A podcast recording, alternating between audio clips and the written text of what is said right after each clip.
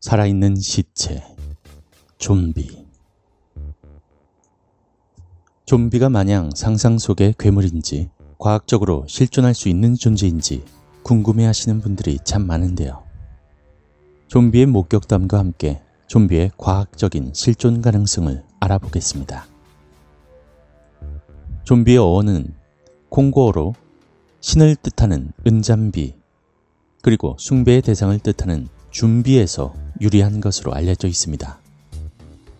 부두교라는 종교에서는 영혼을 뽑아낸 존재를 좀비라고 정의하고 있는데요. 통상적으로 좀비란 부활한 시체라는 뜻을 담고 있습니다. 실제로 좀비가 출몰했던 일이 있었다고 하는데요. 1980년대 중남미 IT에서 좀비가 목격되었다는 보도가 있었습니다. 당시에 목격된 나르시스는 좀비가 되었다가 의식을 되찾은 IT 주민이었는데요.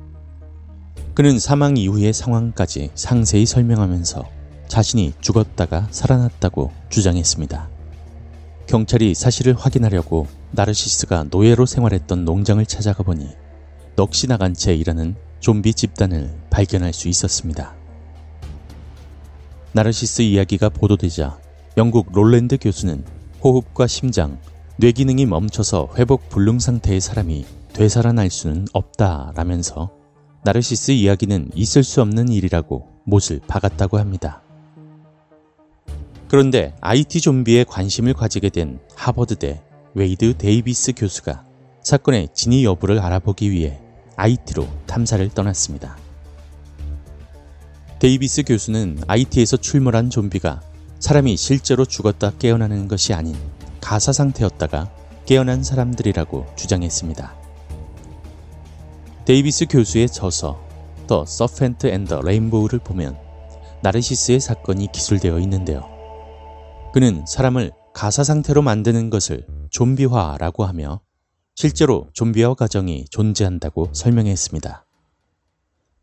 주술사가 두 종류의 약물을 이용해 정상인을 가사 상태로 만들어 좀비화 시킨다는 것이었죠. 부두교의 주술사들이 사용했던 약물엔 공통적으로 보고독과 자이언트 두꺼비의 침, 그리고 동말풀이 들어있다고 하는데요. 보고독인 테트로도톡신으로 가사 상태에 빠지게 한 뒤 두꺼비의 침과 동말풀 같은 환각 성분을 사람에게 투여합니다. 환각 상태에 빠진 사람들은 주술사의 영향을 따랐다고 결론적으로 발표했습니다. 테트로도 톡신이 몸 안으로 들어오면 신경 전달이 이루어지지 않게 되는데요. 이것은 테트로도 톡신이 체내의 나트륨 채널을 막아 신경 전달을 막는 특성을 가지고 있기 때문입니다.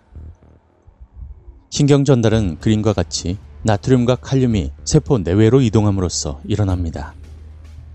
특별한 자극이 없을 때는 휴지막 상태라고 해서 마이너스 70mV를 유지하고 있지만 특정 자극이 주어지면 세포 외에 존재하는 나트륨이 세포막 안으로 들어오게 됨으로써 전위가 높아지게 되어 활동 전위가 형성됩니다.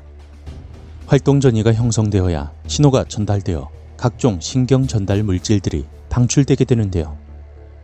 테트로도톡신 같이 나트륨 채널을 막는 물질이 들어오게 되면 유입되는 나트륨 이온의 양이 줄어들게 되며 활동 전위 값을 가지지 못하게 됩니다.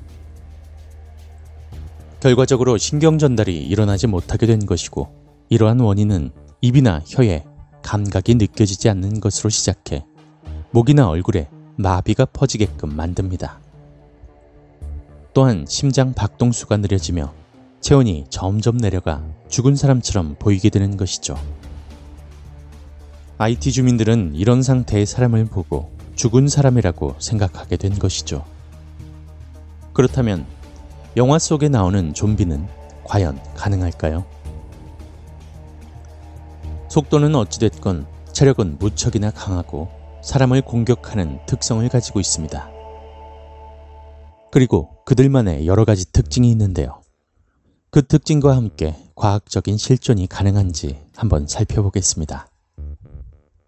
첫 번째, 좀비는 상한 피부를 가지고 있습니다.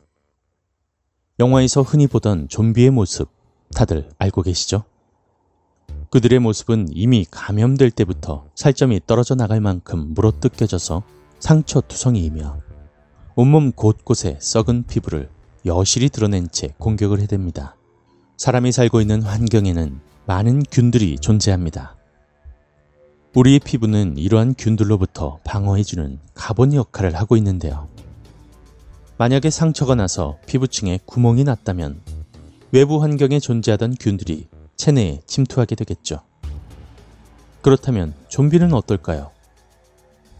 그들의 썩은 피부는 이미 미생물의 감염을 받았다는 것을 보여줍니다. 면역 시스템은 망가져 있겠죠. 균열이 일어난 피부 사이로 균들이 침투했고 면역 시스템을 망쳐놓았으면 망가진 면역 시스템은 외부 균을 점점 이겨내지 못해 피부를 재생시킬 힘을 잃게 됩니다. 한마디로 괴사하게 되는 것이죠. 고로 과학적으로는 가능하지 못하다는 말입니다. 두 번째, 멍한 모습. 뚫린 피부 사이로 균들이 들어와 온몸 곳곳의 장기들을 감염시키기 시작하면 각종 장기 손상이 일어납니다. 식도, 위, 간과 폐 등의 장기가 손상되고 호흡 등의 문제가 일어나며 장기에 공급되는 산소의 농도도 급격하게 낮아지게 되는 것이죠. 저산소증은 우리 몸의 다양한 기능을 망가뜨리는데요. 뇌에 공급되는 산소량이 급격히 낮아지며 판단력과 운동 능력을 떨어뜨립니다. 뇌에 공급되는 산소량이 적어지며 두뇌에 타격을 주고 이 때문에 멍한 모습으로 서 있거나 걸어 다니는 것일 수도 있습니다. 간과 근육에도 산소가 잘 공급되지 않으면 효율적으로 에너지를 만들지 못합니다. 젖산이 체내에서 축적되어 몸의 산성화가 진행되기 때문에 운동 능력도 급격히 떨어지게 됩니다. 이 저산소증으로 멍한 모습은 설명이 되지만 미친 듯이 달리는 좀비는 말이 되지 않는 것이죠. 과학적으로는 실존이 불가능하다는 것이죠. 하지만 인간 세계가 아닌 곤충의 세계엔 이미 많이 알려진 좀비가 있습니다. 바로 곰팡이에게 감염된 개미이죠. 곰팡이의 포자가 개미의 숨구멍을 통해서 체내로 들어가는 과정부터 시작합니다. 감염이 시작되면 곰팡이는 개미가 생명을 유지할 수 있을 정도의 조직들만 남겨놓고 다른 연조직들을 먹으며 자라기 시작합니다. 한마디로 쉽게 설명하면 죽기 직전까지만 갉아먹는 것이죠.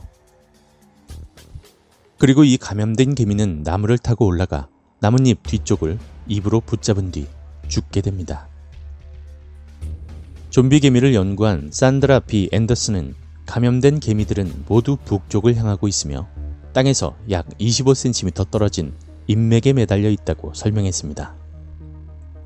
여기서 중요한 것은 개미가 향하고 있는 방향과 높이인데요. 특정 방향과 높이에 매달려 있는 것을 기이하게 여겨 죽은 개미를 다른 곳으로 옮겨보았더니 곰팡이들의 성장이나 포자 형성률이 떨어지는 연구 결과를 얻었다는 것입니다. 즉, 개미는 곰팡이들이 자라나기에 적합한 환경으로 이동했다는 것이죠. 죽기 직전까지만 살려두었다는 점과 개미들이 죽은 장소에 집중할 필요가 있는데요.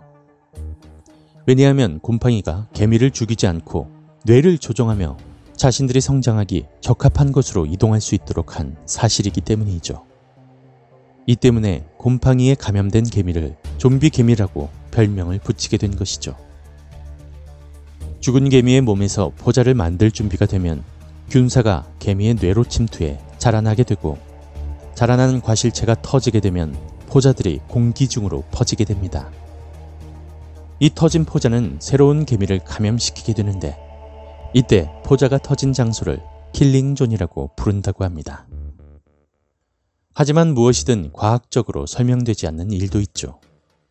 단지 과학적으로 접근을 해본 것일 뿐 세상엔 어떤 일이 일어나고 있는지 알 방도가 없습니다.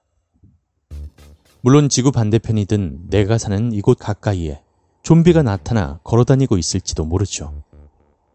과학적으로는 불가능하다고 했지만 이 좀비 개미처럼 인간을 죽기 직전까지 갉아먹는 어떤 존재가 있을지도 모르는 것이고요.